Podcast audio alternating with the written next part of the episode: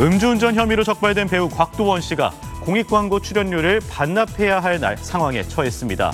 곽도원 씨는 지난해 9월 문화체육관광부가 제작한 디지털 성범죄 근절 캠페인 공익광고에 출연했는데요. 음주운전 혐의로 적발되자 해당 영상은 모두 비공개 처리됐습니다. 문체부 관계자는 곽도원 씨가 계약 사항을 어겨 출연료 전액 반납 조항이 적용된다며 소속사와 관련 절차를 밟는 중이라고 말했습니다. 곽도원 씨는 그제 새벽 제주도에서 만취 상태로 11km를 운전한 걸로 알려졌습니다. 혈중 알코올 농도는 면허 취소 수치 이상인 0.158%로 확인됐는데요. 경찰은 곽도원 씨가 새벽까지 술을 마시고 차를 몰다 도로 한가운데서 신호대기 중 잠이 든 걸로 보고 있습니다.